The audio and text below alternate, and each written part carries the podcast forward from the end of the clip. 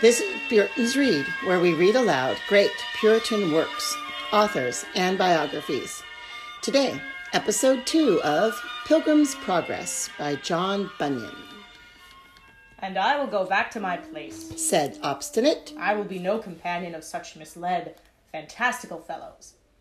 Now, I saw in my dream that, when Obstinate was gone back, Christian and Pliable went talking over the plain, and thus they began.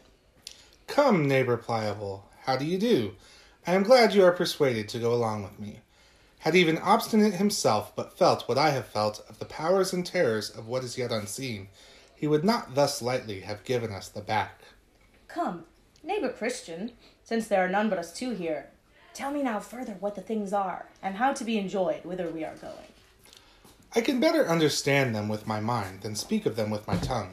But yet, since you are desirous to know, I will read of them in my book. And do you think that the words of your book are certainly true? Yes, verily, for it was made by him that cannot lie. Well said. What things are they? There is an endless kingdom to be enjoyed, an everlasting life to be given us, that we may live in that kingdom forever. Well said, and what else? There are crowns of glory to be given us, and garments that will make us shine like the sun in the sky. This is very pleasant. And what else? There shall be no more crying nor sorrow, for he that is owner of the place will wipe all tears from our eyes. And what company shall we have there? There we shall be with seraphims and cherubims, creatures that shall dazzle your eyes to look on them. There also you shall meet with thousands and ten thousands that have gone before us to that place. None of them are hurtful, but all loving and holy, every one walking in the sight of God and standing in his presence with acceptance forever. In a word, there we shall see the elders with their golden crowns. There we shall see the holy women with their golden harps. There we shall see men that by the world were cut in pieces, burnt in flames, eaten of beasts, drowned in the seas, for the love they bear to the Lord of the place, all well and clothed with everlasting life as with a garment. The hearing of this is enough to delight one's heart. But are these things to be enjoyed? How shall we get to be sharers thereof? The Lord, the governor of the country, hath written that in this book, the substance of which is, if we be truly willing to have it, he will bestow it upon us freely. Well, my good companion, glad am I to hear of these things. Come on, let us mend our pace. I cannot go so fast as I would, by reason of this burden that is on my back.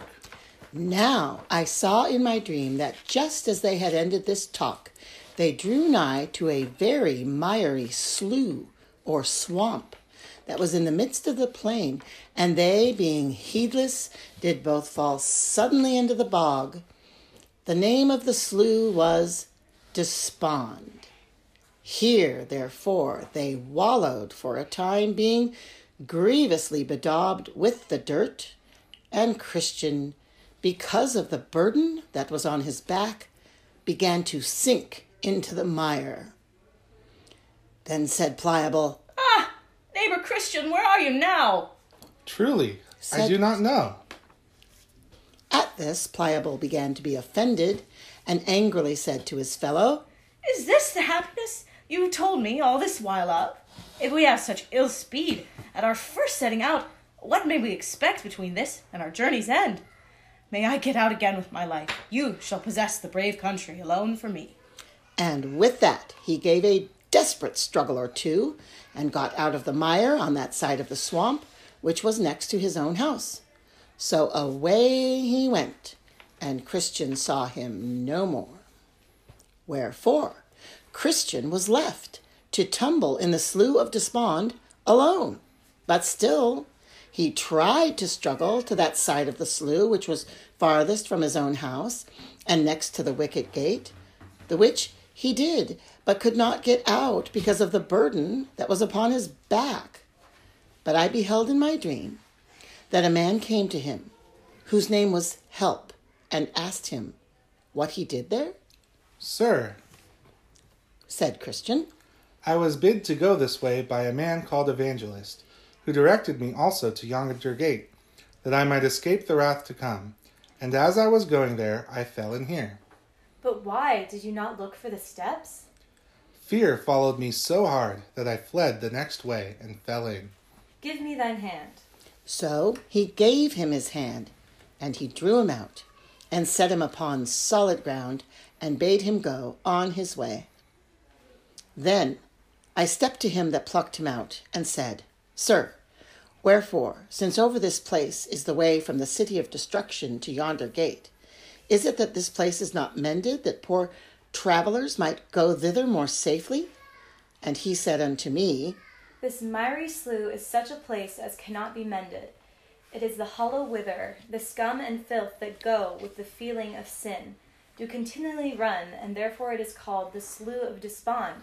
For still, as the sinner is awakened by his lost condition, there arise in his soul many fears and doubts and discouraging alarms, which all of them get together and settle in this place, and this is the reason of the badness of the ground.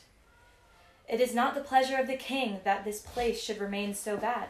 His laborers also have, by the direction of his majesty's surveyors, been for about these sixteen hundred years employed about this patch of ground, if perhaps it might have been mended, yea, and to my knowledge. Here have been swallowed up at least twenty thousand cartloads, yea, millions of wholesome teachings that have all at seasons been brought from all places of the king's dominions. And they that can tell say they're the best materials to make good ground of the place. If so be it might have been mended, but it is the slough of despond still, and so will be when they have done what they can. True, there are, by the direction of the lawgiver, certain good and substantial steps placed even through the very midst of this slough, but at such time as this place doth much spew out its filth, as it doth against change of weather, these steps are hardly seen, or if they be, men, through the dizziness of their heads, step aside, and then they are bemired to purpose, notwithstanding the steps be there, but the ground is good when they are got in at the gate. Now I saw in my dream that by this time Pliable was got home to his house. So his neighbors came to visit him. Some of them called him wise man for coming back, and some called him a fool for risking himself for Christian. Others again did mock at his cowardliness, saying, Surely, since you began to venture, I would not have been so base to have given out for a few difficulties. So Pliable sat sneaking among them. But at last he got more confidence, and then they all turned their tails and began to abuse poor Christian behind his back. And thus much concerning Pliable.